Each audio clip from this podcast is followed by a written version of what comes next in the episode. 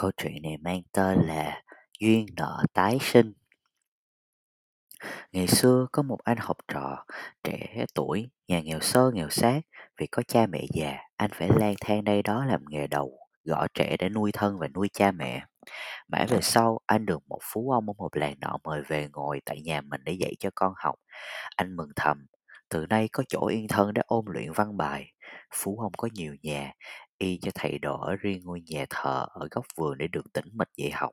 Ngoài ba bữa cơm hàng ngày của Phú ông, anh còn nhận được tiền gạo của những người khác có con đến học với anh, nên anh cảm, cảm thấy đầy đủ.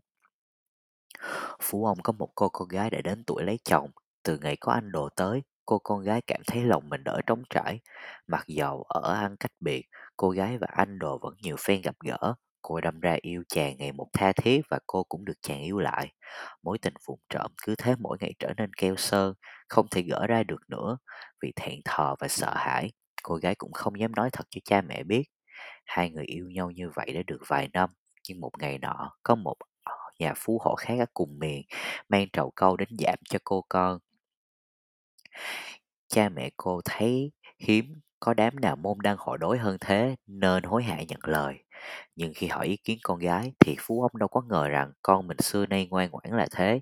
Trước việc thân duyên tốt đẹp của mình lại tỏ ra khó tính lạ lùng.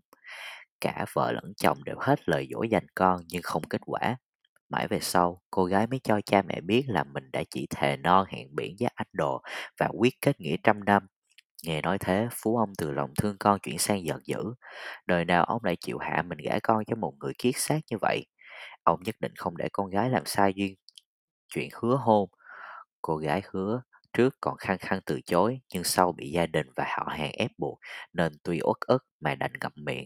Còn về phía anh học trò biết phận, mình không đất cắm dùi nên cũng không dám tỏ bày nỗi lòng với vợ chồng Phú ông.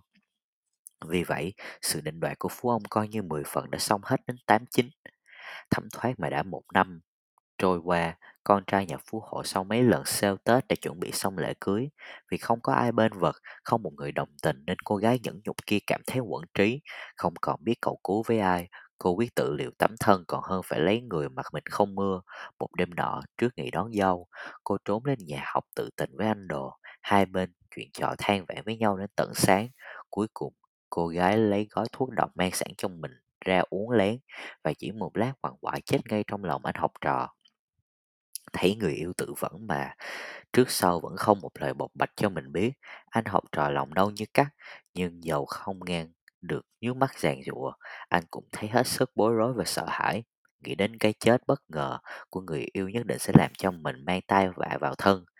Nếu mình đeo gông ngồi tù thì cũng nên cam chịu, nhưng cha mẹ già rồi, biết cậy nhờ vào nhờ ai? Càng nghĩ anh càng bủn rủn chân tay, cho đến lúc gà gáy canh năm mà anh vẫn chưa biết xử trí thế nào. Cuối cùng anh nghĩ ra một kế, anh đứng dậy đi tìm cuốc thủng rồi đào dưới gầm giường mình một cái huyệt. Đào xong anh ôm lấy thi thể của cô gái mà thề với vong linh nàng. Kiếp này duyên đã lỡ duyên, quyết xin giữ trọn lời nguyện kiếp sau. Sẵn có bút son trên bàn, anh viết vào tay cô gái hai câu. Thử sinh duyên vị liễu, nguyện kết hậu sinh duyên. Viết đoạn, anh đạt sắc anh đặt xác cô xuống huyệt, lấp đất lại, lại sửa sang nền nhà thật cẩn thận, nhặt từng hòn đá, sắp từng viên gạch, rồi chùi rửa cuốc thủ không để một vết tất gì khả nghi. Xong đâu, đó lại lên giường nằm đợi chờ sáng. Anh nói chuyện, nhà phú ông sáng hôm sau thấy con gái mất hút, bèn cho người đi khắp mọi ngã để tìm.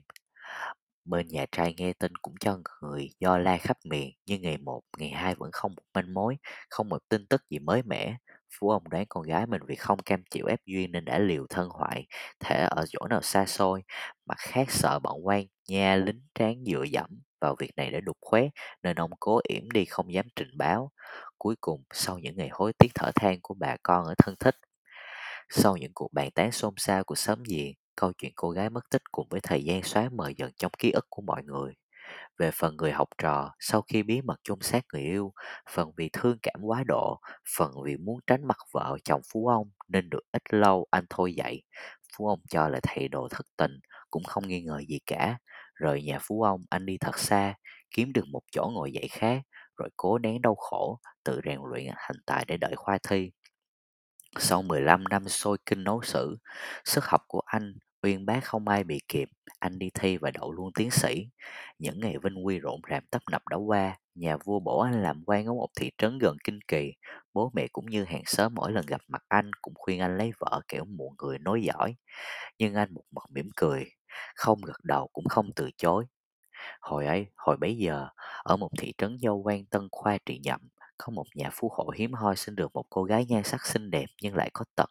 Từ lúc sinh ra, mấy ngoan tay cô bị ván dính liền với nhau. Vì thế bàn tay trái luôn nắm lại không thể mở ra được. Thấy con tật nguyền, nhà phú hộ lấy làm buồn phiền. Họ bắn tin ra hễ ai chữa khỏi cho con gái mình thì sẽ vui lòng hậu tạ tất cả gia sản. Bao nhiêu anh y hội khoa cũng như ngoại khoa tìm đến chữa chạy bằng đủ các loại máu thuốc, nhưng cô gái chứng nào vẫn tật nấy. Quan Tân Khoa lúc mới vùng đó đã loáng thoáng nghe được tin này, mặc dầu đó là cái tin hơi lạ, Quan Tân Khoa vẫn không bận tâm. Mãi về sau, nhưng một chuyến đi hành hạt, Quan ghé vào nhà phú hộ định bụng xem thử cho biết. Thấy có Quan đến nhà phú hộ tiếp đón rất trọng nể. Anh nghe còn hỏi về chuyện bàn tay con gái, chủ nhân cho biết con gái mình để vào ngày tháng năm nọ nhưng vừa lọt lòng không may đã mang tật nguyền. Nghe lời trình bày của phú hộ, Quan đã lấy làm chột dạ vì ngày tháng năm sinh của con gái này trùng một khớp một cách kỳ lạ với ngày tháng năm mất của người yêu mình trước đây. quang liền nói, chúng tôi cũng biết chút nghề y, cụ hãy cho cô em ra đây thử xem sao. Nhà phú hộ vào buồn dắt cô gái ra, khi thấy mặt nàng, quang bỗng nhiên bồi hồi xúc động, vì giống hệt người, mặt người yêu lúc xưa, hầu như không sai một nét.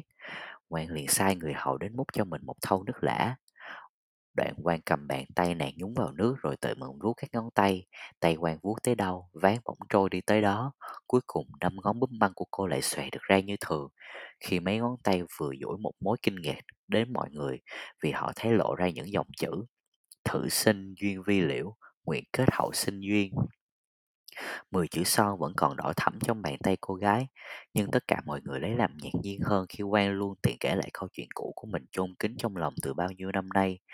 Nào là hai người yêu nhau ra làm sao, cô gái nhà phú ông nọ bị ép ủ như thế nào, cuối cùng cô đã tự tử vào lúc nào và được mình chôn cất, thề bồi, vân vân. Quang ứa nước mắt kể lại, kể mãi, sau đó Quang chỉ vào cô gái và nói, thật là có trời, đúng là một cuộc tái sinh không thể nào ngờ được. Nhà phú hộ sau đó gả cô con gái cho quan và biếu chàng rể tất cả các gia sản làm của hồi môn.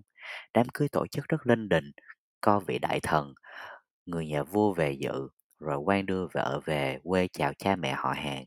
Quan còn không quên đưa về tìm đến nhà phú ông cũ, người đã đón mình ngồi dạy học tại nhà ngày trước. Thấy người đàn bà giống với con gái mình thổi xưa như đúc, phú ông rất đổi kinh ngạc. Phú ông càng ngưỡng người khi nghe quan kể về lại câu chuyện về đứa con đã mất tích thuở nào. Mới đầu Phú ông tỏ ý không tin, nhưng khi quan chỉ đến chỗ chôn cô gái ở gầm giường và sai đào lên quả đúng như vậy. Từ đấy, quan nhận cả hai người phú hộ làm ông nhạc và ăn ở với cô gái trọn đời. Và đó là câu chuyện duyên nợ tái sinh. Mình chúc bạn ngủ ngon nha.